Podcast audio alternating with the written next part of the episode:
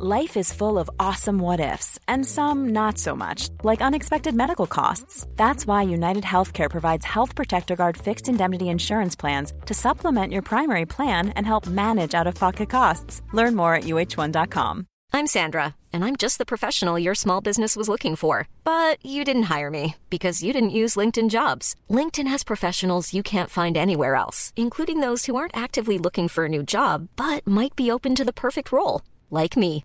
In a given month, over 70% of LinkedIn users don't visit other leading job sites. So if you're not looking on LinkedIn, you'll miss out on great candidates like Sandra. Start hiring professionals like a professional. Post your free job on linkedin.com/people today.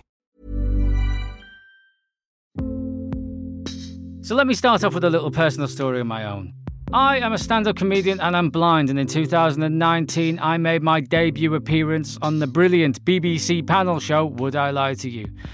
I told the story about me and my deaf neighbour and how, for ages, we both thought each other were being rude because, well, I'd talk to him and say hello and he wouldn't answer me, but then apparently he was waving at me and I was completely blanking him. But finally, when we did figure out each other's shortcomings, we swapped mobile numbers and we were able to communicate with each other over text as good neighbours do. We had a very good neighbourly relationship, and he was even happy for me to share that story on the telly.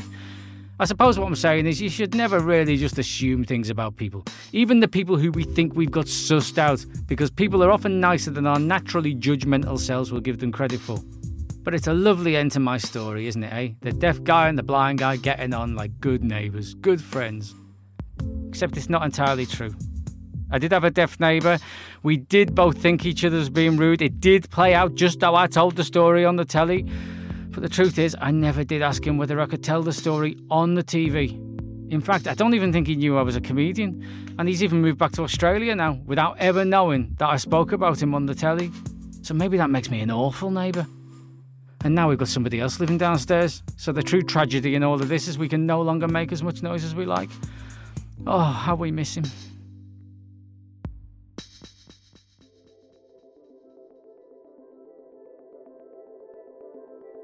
Welcome to that podcast, an audio storytelling project that sees writers, comedians, musicians, scientists, journalists, and everyday people from all walks of life telling tales of the extraordinary and the everyday to make sense of the world we live in. I'm your host, Chris McCausland. In today's episode, that podcast where we rely on the kindness of strangers and wonder if generally we're good people or not so much. We're going to be talking about neighbours, communities, and kindness.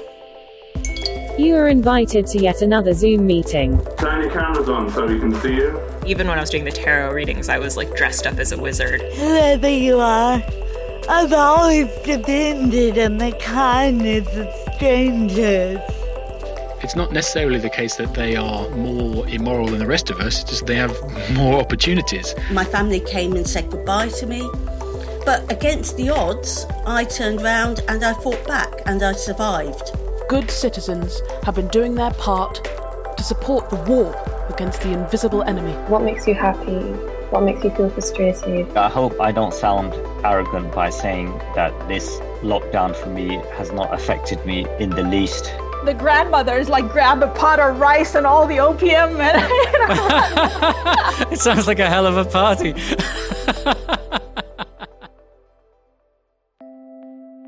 The pandemic has got us all looking at our neighbours and our communities in new ways. I mean, think back to the first lockdown when we were still clapping the NHS and putting rainbows in our windows. People were setting up neighbourhood WhatsApp groups all over the place. And people who had never demonstrated any interest in communities were suddenly delivering shopping to their elderly and vulnerable neighbours. And there was a rallying cry for us all to channel Britain's Blitz spirit. What does that even mean? Blitz spirit. I mean, what is that? Keep calm and carry on. Because here's the thing keep calm and carry on. It's a bit of a lie. The famous poster was barely used during the war. Nobody knew about it for ages until somebody stumbled across one in the back end of some obscure bookshop about 20 years ago. And now you can find it on mugs, t shirts, baby grows, it's all over the place. But it was barely used. If you'd have asked someone about it during the Blitz, they'd have looked at you a bit funny. But now we pretend it's some sort of backbone of our Britishness. You know that famous picture from the Blitz of the milkman carrying on his rounds through the rubble of bombed out London? It's staged. The photographer Fred Morley was worried that if he took pictures of just the destruction of the city, it wouldn't get past the censors because it would be too demoralizing. So he got his assistant to pose in a borrowed milkman's outfit amidst a load of bottles, which is pretty clever. I'm not sure what would confuse kids more these days the idea of this country being bombed to the extent that it was, or the idea of a milkman. What's one of them? But the things we think of as blitz spirit are sometimes these mad made up things because when you take a minute to mull it over, keeping calm and carrying on isn't really what's going on, now or then. I mean, during the Blitz, people didn't survive by just carrying on life as normal. They followed government guidelines, blacked out the windows, queued for rations, went to shelters when the alarms went off. And you can't tell me they didn't have some mental health problems during the Blitz. There was some messed up shit going on. It's not all doom and gloom, though. Keep it light. It's only a podcast. There are plenty of true stories from the Blitz of people playing mouth organs, singing in the air raid shelters, dancing, even grabbing their tap shoes before they head down there. I guess a bit like those people on YouTube playing their guitars off their balconies these days. So it was a mix of resilience and struggle, of devastation and joy. But ultimately, it was a really hard time. Feels kind of relatable, doesn't it? So, right from the start, let's scrap some of the crap about stiff upper lip and all that, and instead let's have a proper look at British communities and how we're really doing. I live just on the outskirts of Nottingham. We'd moved into this area and we just found that actually for the first three years we didn't really know the neighbours. We used to say hi to a couple from a distance, but not much more than that. And then come December 2020, my family came down with COVID, and you know, we're like a few miles from family and friends, and we just thought, what do we do in this situation? None of us now can go out, and actually, my neighbours became an absolute lifeline to us, regularly checking up on us, sending us messages just to see how our progress was each day we'd have people we'd never spoke to face to face now dropping medication off for us picking up prescriptions for us dropping off soup for us offering to do our shopping. They were so kind they'd ask about my children because they'd know like how out of action me and my husband were. Even one evening my inhalers finished and we had to just ask one of them like there was a half an hour window before the pharmacy shut and they went out and got inhalers at the point where, you know, I was struggling to breathe anyway, and the inhalers helped me a little bit. So it was massive. It was an integral part of our recovery. And actually, a lot of my neighbours are in their 60s, 70s, and 80s and shielding. So, yeah, it's just a real eye opener. I am really grateful for them. Now I know about 10 of their names. We talk. If we ever see them passing, we all chat. It now feels like the neighbourhood I grew up with and the neighbours I remember that you could knock on the door to or you can ask something to.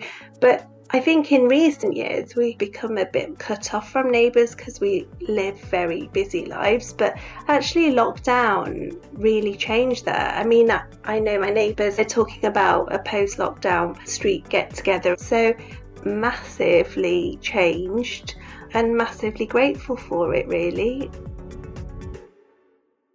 For me, I actually had a pretty positive experience with my neighbours during lockdown. We share a big communal garden out the back, and we're often out there, you know, in our own little bubbles. And it's nice that now we've all got a relationship that we didn't have before. We used to just say hello, you know, and now we know each other's names. We know what we do for a living. We have actual conversations like friends. And it only took a global pandemic to get us there. But for everyone that stuck to the rules, there were those that flaunted them. For all those that did their bit to help a neighbour, there were those that tried to exploit the vulnerable. There's always arseholes. So, the question of this episode is what's the story that we're going to tell ourselves about the pandemic in years to come? In a moment when we've all had to rely on each other to make it through these difficult times, are we treating each other with kindness? Are we passing the test? Are we generally good people? How have all the events of this last year changed the fabric of our communities, changed the structure of society, and how do we want to see a change in the future when we're through all this? Let's have a peek through the proverbial curtains of true community spirit. I actually got married and moved in with my husband end of January, and we were just unpacking and things. And all of a sudden, the pandemic hit, and before I knew it, I hadn't got a chance to kind of go out, explore the city, meet people. I had no friends in the city. I didn't know anyone. I'd never even met any of the people in my building. So, come end of February, I see a sign on the door of the people who live upstairs, and it said, It's a boy. So I thought, okay, I don't know them, but they just had a baby and we're going into lockdown and I feel like we should do something for them because I don't know if they have any family here, if they can see anyone. So I, I made them some biscuits and I didn't know what to do because I didn't feel comfortable knocking at that point. I didn't know them. So I just left the biscuits outside the door with a note saying, We saw the sign, congratulations on your baby. Here are some biscuits. But then a few days later, we got a box at our doorstep, and it was a box of sweets. And then a few months later, it was Ramadan, and I knew that they were Muslim because I think my husband had mentioned, oh, the couple upstairs are Muslim. So I thought, okay, in the true spirit of Ramadan, we've got to do something for the neighbors. So we left them some food, and this time I put my number on on the post-it note and my name. And the woman upstairs texted me back to say thank you and we got into a little bit of a chat conversation. And it was lovely, and she was so nice, and we're friends now. But before that, we'd literally only been passing food back and forth. It was almost like that act of leaving the food outside was connection enough at the time. Welcome to Act 1, where we learn about survival of the friendliest. I'm curious if, as a species, we are predisposed to be kind. I know Darwin would argue that in the animal kingdom it's survival of the fittest. But isn't that what sets us apart from most species? That we are social creatures who live in communities governed by rules that let us coexist relatively happily. That's our whole thing, isn't it? That we're capable of kindness, empathy, compassion, and communication. I thought I'd speak to an expert about all this, so I spoke to Dr. Oliver Scott Curry. I'm the research director for a charity called kindness.org, we research the causes and consequences of kindness. And I'm also a research associate in the anthropology department at the University of Oxford, where I work on similar topics, more focused on morality and what it means to be good and how moral values vary around the world. I think the first time I realised I was really interested in it was my parents had a board game called Scruples, okay. which was a bit like Trivial Pursuit, but you had to predict how other people would respond to moral dilemmas. And I remember playing that as a kid, thinking, "Wow, I really would like to know what I'm supposed to do here." And yeah, and the rest is history. The study of morality is something that historically has been very much a philosophical area of interest, really, for people. But you're a scientist looking at this. We have all these moral thoughts and feelings and ideas and rules and customs, mm-hmm. and the question is, where do they come from? How do they work? What are they for? And traditionally, philosophers have struggled in vain to answer these questions for millennia. But now we're at a very interesting time when there's lots of exciting developments in science that's finally answering these questions. And so we, in order to study morality scientifically, like anything else, we come up with theories about it, about what it is and how it works, and then we put those theories to the test with psychology experiments Mhm. or cross cultural surveys. How would you define morality and kindness? Morality is a collection of cooperative rules that help us get along, help us work together, help us keep the peace. So why we feel loyal to our groups, why we return favors, why we why we're heroic, why we're deferential, why we're fair, and so on. Mm-hmm. So when you're talking about love and compassion and empathy and forgiveness and respect and tolerance, uh, all come under the heading of kindness. Some other bits of morality have got a bit more of an edge to them. So if you're talking about, you know, divine retribution or punishment Mhm. or condemnation and stuff like that, that's a little bit less nice and still effective, still helps keep societies going. But I guess Mhm. kindness is the nice end of morality. Okay. Like every bit of human behavior, morality is a mixture of nature and nurture. Most of our moral dispositions seem to be evolutionarily ancient. You can find simpler examples of them in other creatures, in primates and other mammals and other insects, all doing similar cooperative things. So we seem to have a deep seated set of moral instincts, Mm-hmm. but we're also a very inventive species. We can invent new ways of doing things, new ways of cooperating.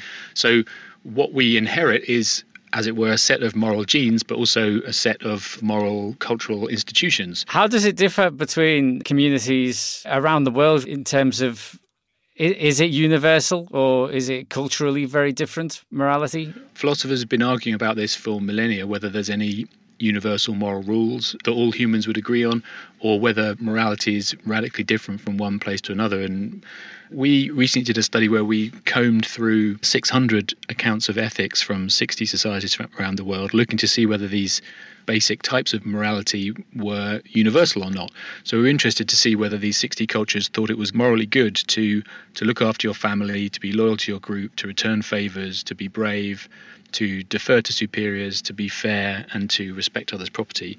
And cut a long story short, they were. We found examples of these moral rules all over the place. We found examples of most of them in most cultures, and they were evenly distributed around the world. So they weren't Western or Eastern or Northern or Southern rules. They seemed to be part of a, a common set of principles that everyone everywhere agrees on. But that doesn't mean that morality everywhere is identical. I tend to think of it as a graphic equalizer Mhm. that everyone has the same knobs, but they get twiddled in different ways. So, in some places, in more traditional societies, for example, the family values and loyalty to your local group loom relatively large because Mhm. people are interacting in small groups with their kin a lot more. Whereas in modern, more mobile, individualistic societies, those values are still present, but the rules for dealing with strangers, like reciprocity and fairness, loom relatively large. So everyone seems to have the same principles, they recognize the same principles, but they prioritize them in different ways. And that generates an awful lot of variation between cultures in terms of you know what gets prioritized or which way people jump when they're faced with a dilemma.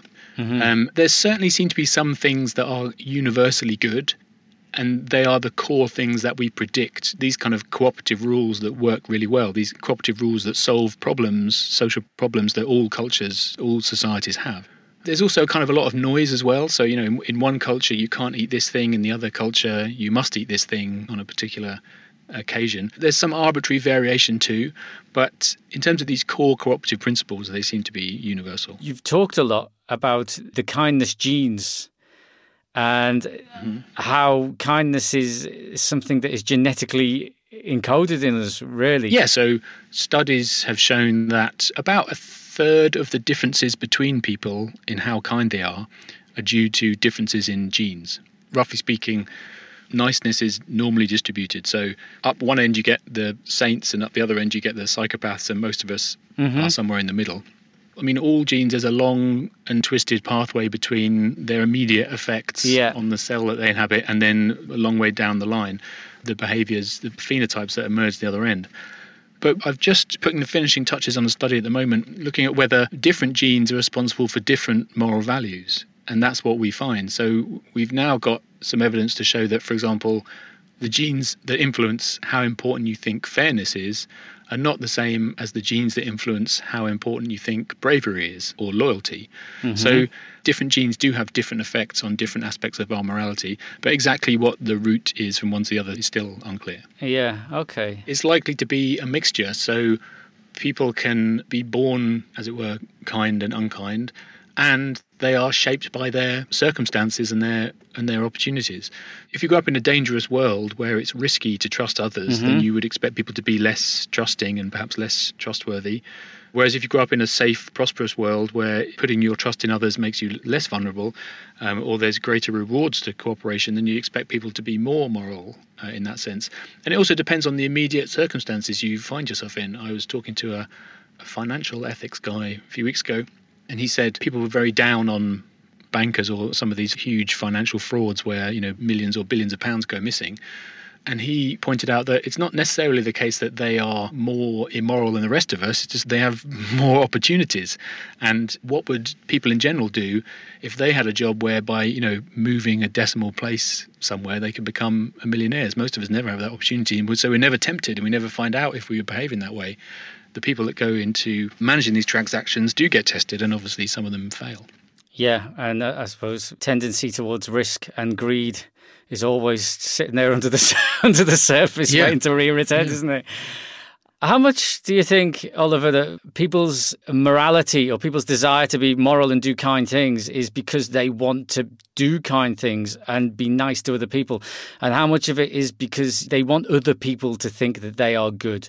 And I'm thinking very much with regard to like social media. You can't load up your social media feeds these days without seeing people virtue signaling all over the place. People are intrinsically motivated to be good and pursue the things they care about and help others that they care about.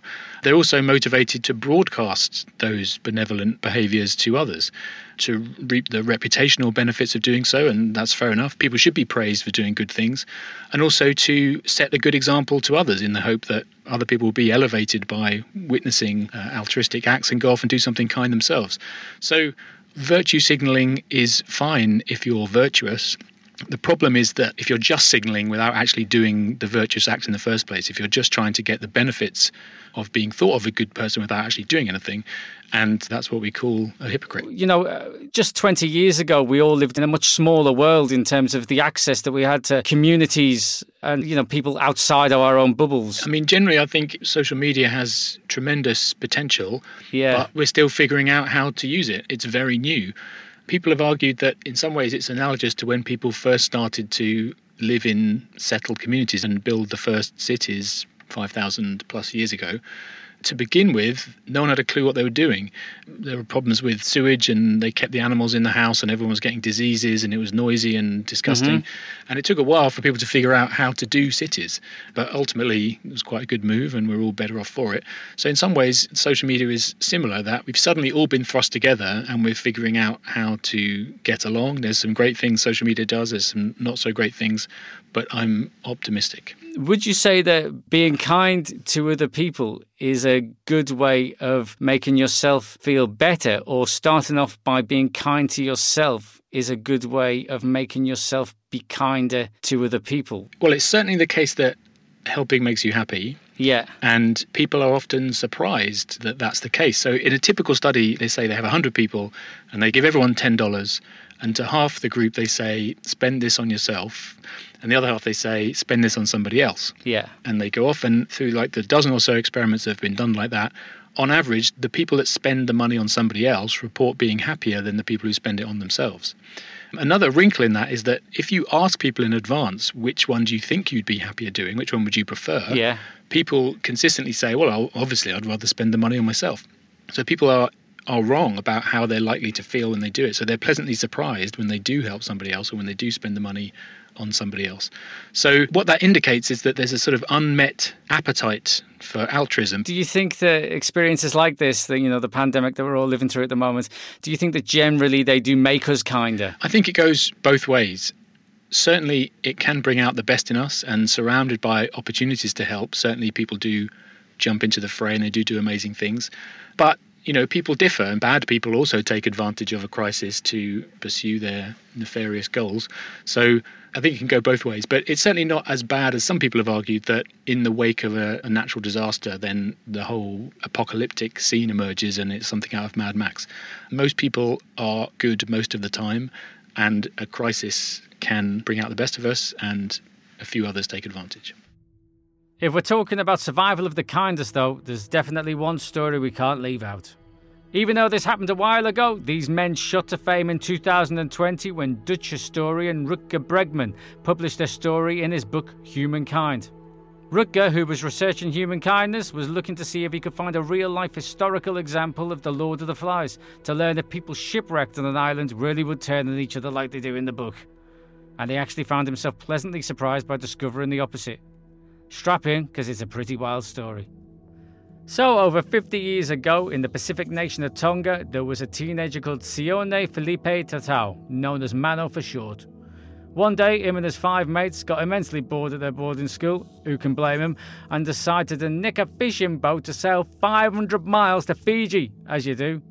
Except they get caught in a major storm which wrecks their boat and they drift at sea for eight long days without food or water before landing on a deserted island called Ata. And this is where, if it was Lord of the Flies, it would all start going tits up, except it doesn't.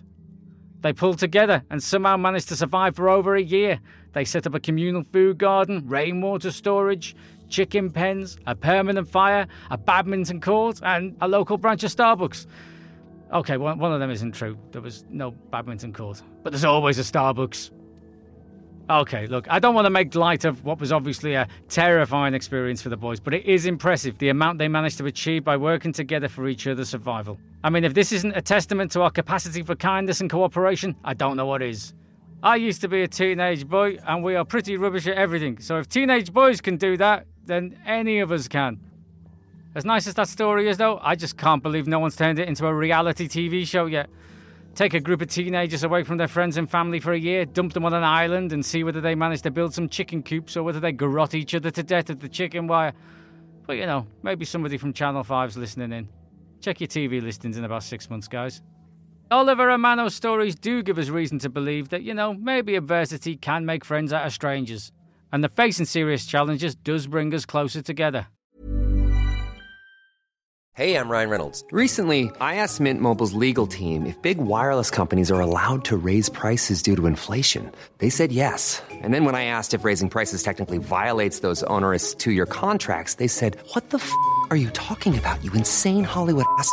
F- So to recap, we're cutting the price of Mint Unlimited from $30 a month to just $15 a month. Give it a try at mintmobile.com slash switch. $45 upfront for three months plus taxes and fees. Promo rate for new customers for limited time. Unlimited more than 40 gigabytes per month. Slows. Full terms at mintmobile.com.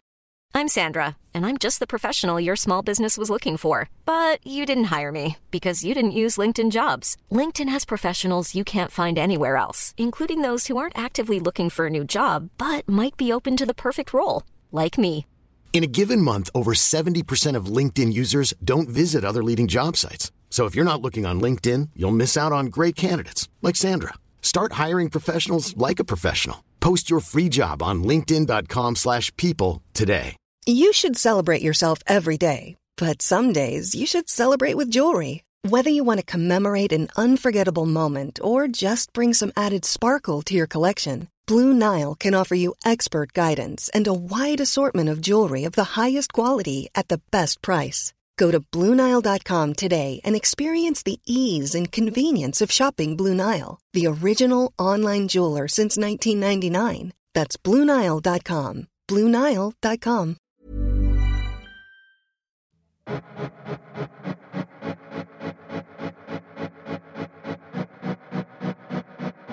Act 2, where we talk to strangers.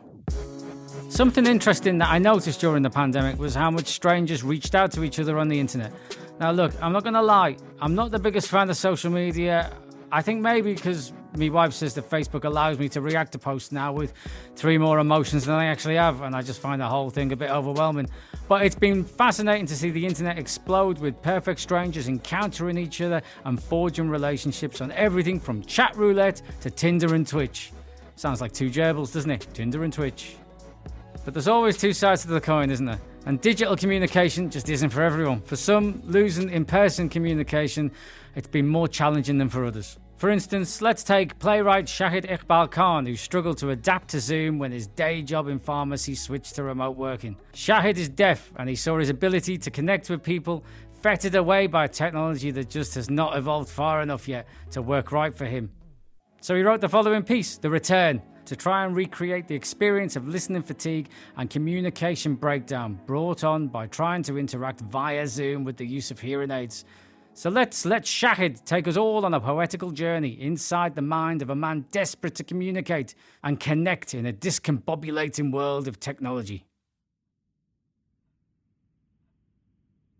Banish the world out of my life, out of my bedroom slash office slash canteen. It's nought but an invader, an invasive intruder, slash work slash life slash balance. Jounce it out of my duvet. My duvet is my home, my castle, my Rome, my superpower, my Berlin Wall. It's my cocoon, a soundproof husk, a territory, a no go zone for bullshit and noise. Sandra is inviting you to a Zoom meeting. Martin is inviting you to a Teams meeting. Tom is inviting you to a hangout meeting. Can you see my screen? I'm sharing it right now. Uh, this page is all the policies that, uh, and I've updated them just this morning. In fact, who is that? Mute. Mute. Uh, mm. Alright, uh, so what was I saying? Uh, Oh, sorry, uh, that's my neighbour. Listen, let's reschedule this meeting. Ta-ta. That jargon means is their way of saying take your annual leave even though you're stuck at home doing nothing. Hello, Adam. Adam, you there? Hello. I, I didn't catch that. I said that's all. A it's like all a load of rubbish. Why can't we just carry our holidays forward into the next year? Because what's the point of booking annual leave at this time when nothing is They're arranging a socially distanced picnic near the lake. I'm wearing a mask. I see if we want to help. No, no, I haven't working for anyone. Repeat that, please. Uh, repeat what? You said something before, I didn't catch it. Oh!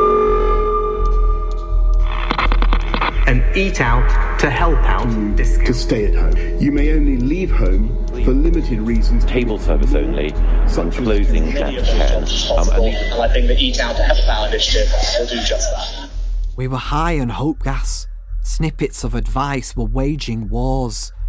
Eat out to fan the flames, picnic in the park, meet up for a lark. Then this bubble deflated.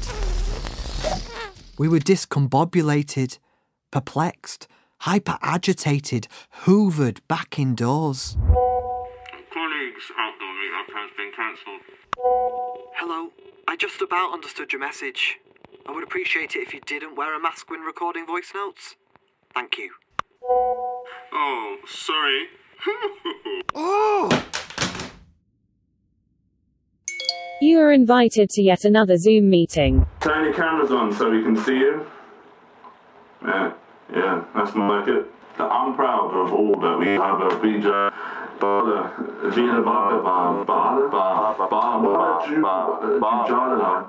Excuse me. Excuse me. How long's this meeting for? Three hours. Why send a short email when you can waste my time on Zoom? Why send a quick text when you could send a long email? Why bother keeping quiet when you can WhatsApp? So some, sometimes I get panic attacks. Is it going to be like this forever? I don't know. No, sorry.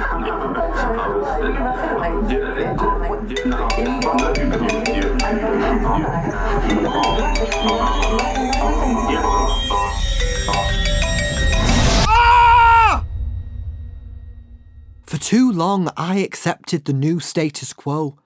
Forgot myself, forgot the side that meets it halfway, forgot to ask for what I need, drifting away into yes, sir, yes, sir, melding into an abyss of people pleasing. Time to return, reset, recenter, accord my time reverently, my energy discriminately.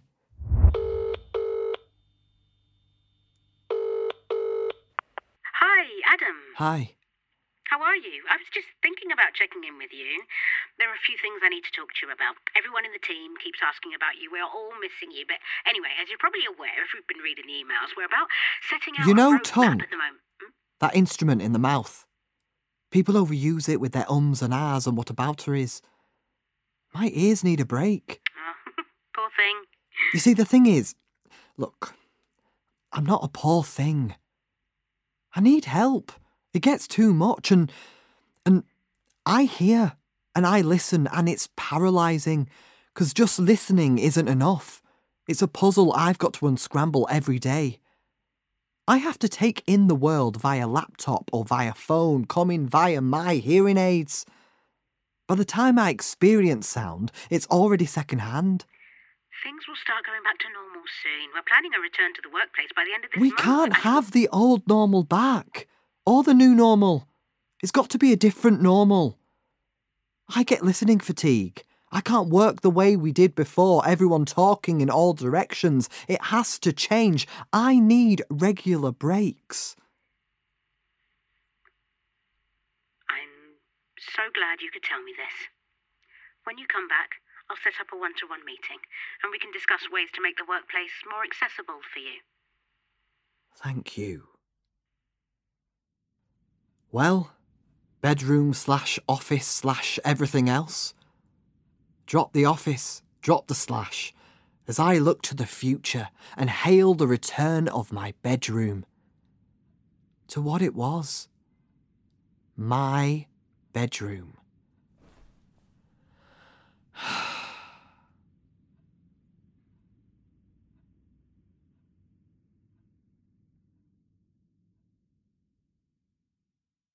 So that was Shahid Iqbal Khan's The Return. And I can tell you that Shahid is very much looking forward to getting back to work, normal work, as I'm sure we all are.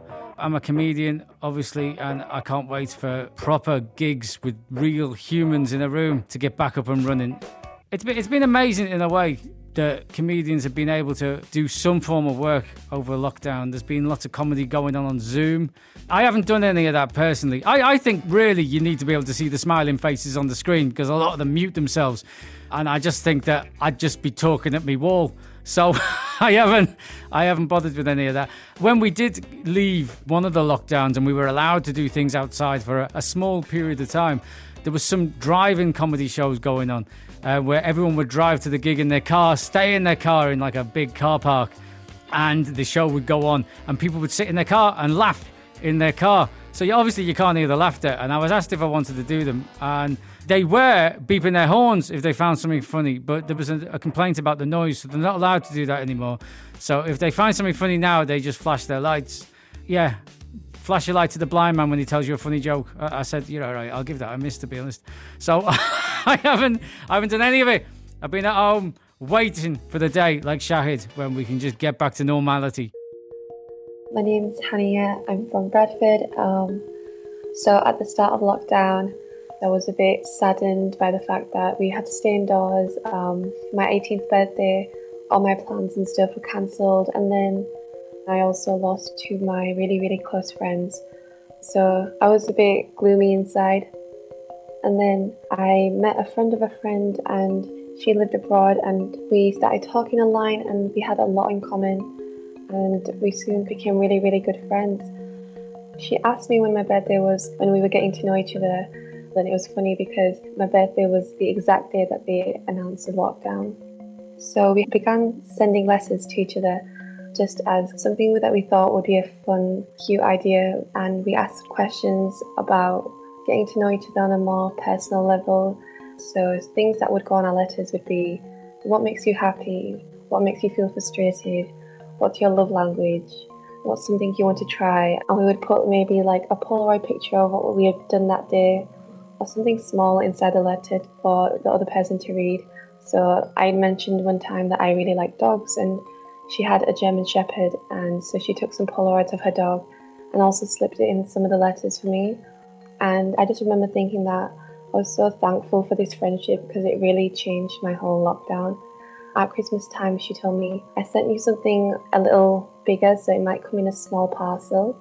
I mentioned to her that England is very cold and my feet get cold very quickly. And so she sent me like four pairs of fluffy socks. Um, she sent me some Cheetos, which are like one of my favorites. She sent me two K pop albums because we both are really, really big K pop fans. And those two albums were very expensive. Like they were things that I buy after saving up for a couple months. And then there was also Mexican spice because she had been teaching me Spanish since she's Mexican, and we were learning a bit more about each other's cultures. I was just so touched. I felt so happy. Like there was just so many emotions, and I also felt very blessed. And it had turned my whole year around. And it doesn't have to be on that scale, but just showing appreciation in these small random, like this was a completely random act of kindness, can just change somebody's whole year. Danielle Baskin and Max Hawkins, friends, artists, and creative developers, actually found themselves in the spotlight early on in lockdown one when they created an app called Quarantine Chat. They just wanted to help people through isolation by hooking them up. You know, perfect strangers talking to each other from across the globe. They didn't really think it was going to be such a big deal, but it got a lot more attention than they anticipated. So I spoke to Danielle about Quarantine Chat and a bunch of her other projects, and it turns out that Danielle has some pretty interesting experiences with strangers all the time. Oh, and she's amazing. I am an artist that does a mix of performance art, pranks, real businesses, joke businesses, uh, visual stuff, and services. But I also have created something called Dial Up, which is this app that connects people to talk on the phone with each other surprise people all over the world, get paired in a random conversation with another person. But yeah, lots of different mediums and things, but I think the overall theme is delightful, whimsical experiences. You mentioned there the dial-up app, and mm-hmm. that is um, really what we're talking about here is, is connecting people. Mm-hmm. And the app was a, a, way of strangers being able to connect with each other. Where, yeah. where did the idea come from, and how did you get into that? Oh yeah, I mean, I've been working on different iterations of dial-up for maybe three years now. It started as a way to automate staying in touch with my friends. So basically, robocalling my friends. I developed this system with my friend Max Hawkins that rang our phones every few days at a totally random time. Sometimes it was 4 a.m., sometimes it was 2 p.m. And if we both picked up the phone, we would just chat. And so we never had to call yeah. each other it sort of simulated running into someone. So yeah. it was very delightful to have a surprise call without, you know, intending to call someone. But it just started with him and then we invited different friends on. So we had a small group of people that were all colliding over the phone. And over time, we just thought, you know, we should develop this system for lots of people to use. It doesn't have to be just for us. And we created Dial Up that connects people to discuss different topics. So there's calls on the night of the full moon that connects people in similar time zones to go look at the moon together. There's calls on weekends to discuss what book you're reading. There's calls on a Monday night to discuss what you're making for dinner. And there's all these like different commonalities that we're connecting people on. However, it's someone totally outside your social circle. Yes, it is. Now, I signed up for it.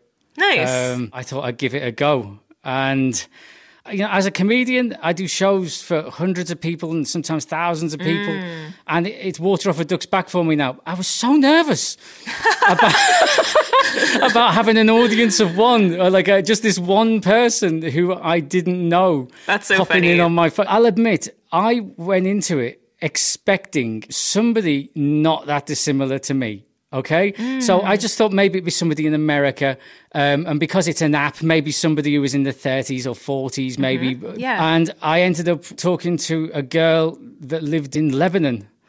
Oh, wow. Um, where there was that huge explosion back in August. Yeah. And she was working for an NGO trying to mop up the mess that was left behind by the disaster and all of the homelessness there. And I felt so out of my depth in the conversation mm. with her, but in a way, it was such a an eye opener. Totally. And, and exactly what you're saying about like massively leaving the circle of your comfort zone and and. I mean, I mentioned coronavirus to her. Oh, how's the coronavirus situation there? Mm-hmm. And she said, "Well, it's not really even in the top five priorities at the right. moment." And it, it just puts into perspective, doesn't it? Yeah, we do get tons of emails right after people's calls on how they didn't plan on talking to anyone that day, but they had a three hour long conversation and it totally changed their mood. Yeah. And we also have stories of people that ended up becoming close friends and talk to each other a few times a week now. And quarantine chat is what you started, you know, at the beginning of the lockdowns last year, but that is yeah. kind of a branch of dial up, is it? You know, quarantine chat was supposed to be a three week long experiment because I thought, yeah. well, a lot of people are going into self quarantine. This was before the mandated lockdown. I thought yeah. people going into a mandated quarantine for two weeks after traveling will really miss out on the serendipity of talking to strangers. So we mm-hmm. should develop this, you know, daily random call of running into a stranger and optimize to match you with someone in another city so you could figure out what's going on there. And it was a little different than dial up because the rest of dial up is very interest based if you want to discuss tarot or cooking or being a parent. But quarantine chat is every day at a random time. And the tagline was talk to someone else stuck inside. Just there, you mentioned that one of the lines that you can subscribe to on it is tarot chat. And that's something else that you did, isn't it? Yeah. I mean, I've been a tarot reader for, I guess, 11 years now. And when lockdown started this time mm-hmm. last year, you set up a, a socially distanced tarot. Yes. It's like, oh, you know, I'll do tarot readings at night for whoever's passing by, but instead of them coming into the shop, we'll do it through the window and I'll leave a number on the glass so they can call mm. and we could do it over the phone. And I'd hold up the cards to the window. So, yeah, people just going on night walks would stop in front of the window and call the number, and I'd give them like a half hour long reading. I like to do projects that are totally out of the ordinary just because I think it's funny and humor makes people more comfortable just being themselves.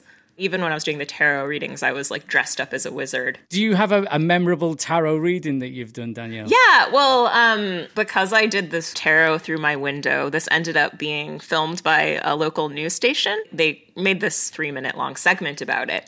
But when they made the segment, they recorded my window and it had my phone number. So they left my Yeah. phone number up. I didn't realize that. It flashed for a split second.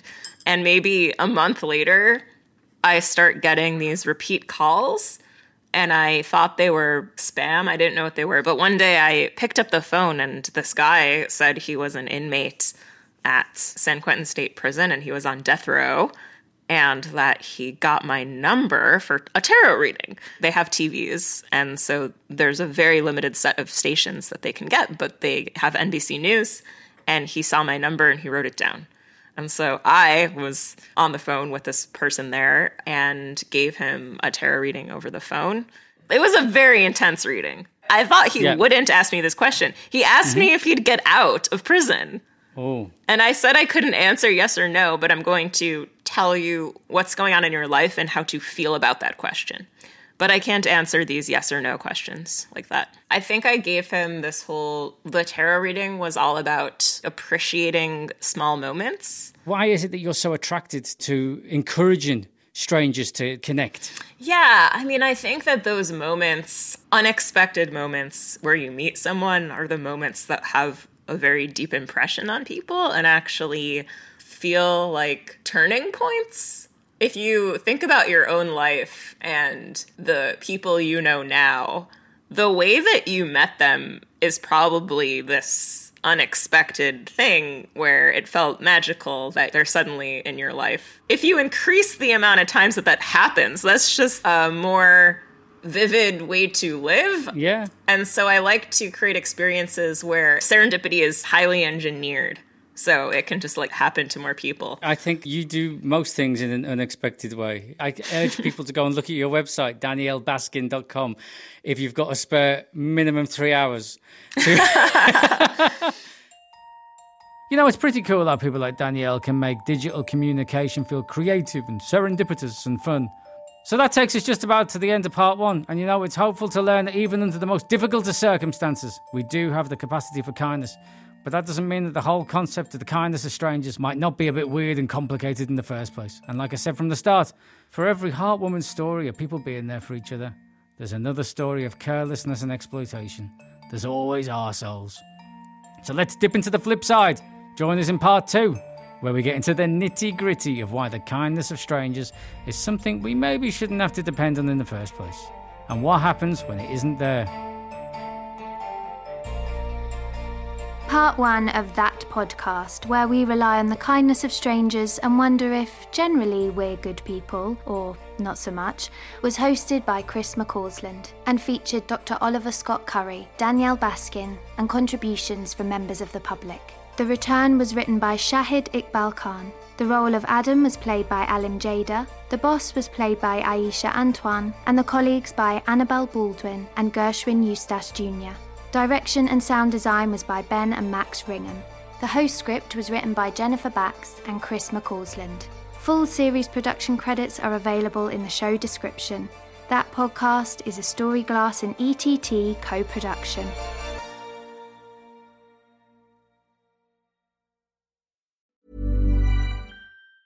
Mom deserves the best, and there's no better place to shop for Mother's Day than Whole Foods Market. They're your destination for unbeatable savings, from premium gifts to show-stopping flowers and irresistible desserts. Start by saving 33% with Prime on all body care and candles. Then get a 15-stem bunch of tulips for just $9.99 each with Prime. Round out Mom's menu with festive rosé, irresistible berry chantilly cake, and more special treats. Come celebrate Mother's Day at Whole Foods Market.